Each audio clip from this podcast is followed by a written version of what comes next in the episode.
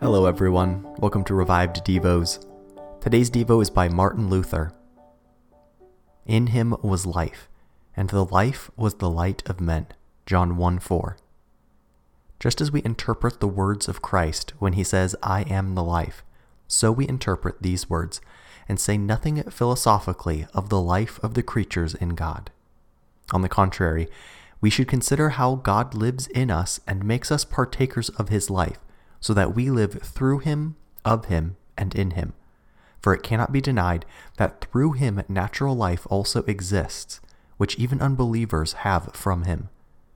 Natural life is a part of eternal life, its beginning, but on account of death it has an end, because it does not acknowledge and honor him from whom it comes.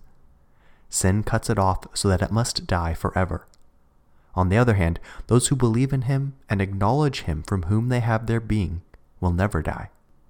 But this natural life of theirs will be extended into eternal life, so that they will never taste death. He that believes in me, though he dies, yet will live. These and similar passages are well understood when we rightly learn to know Christ, how he overcame death and brought us to life.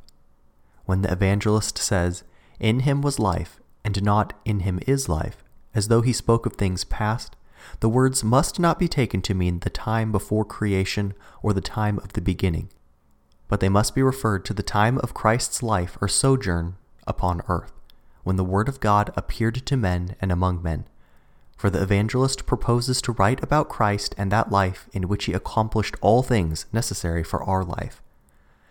The words of the evangelist, therefore, simply refer to the sojourn of Christ on earth. Whoever will disregard the life and sojourn of Christ on earth and will wish to find him in some other way than as he now sits in heaven will always fail. He must look for him as he was and sojourned on earth, and he will then find life. Here Christ was made our life, light, and salvation. In him was life.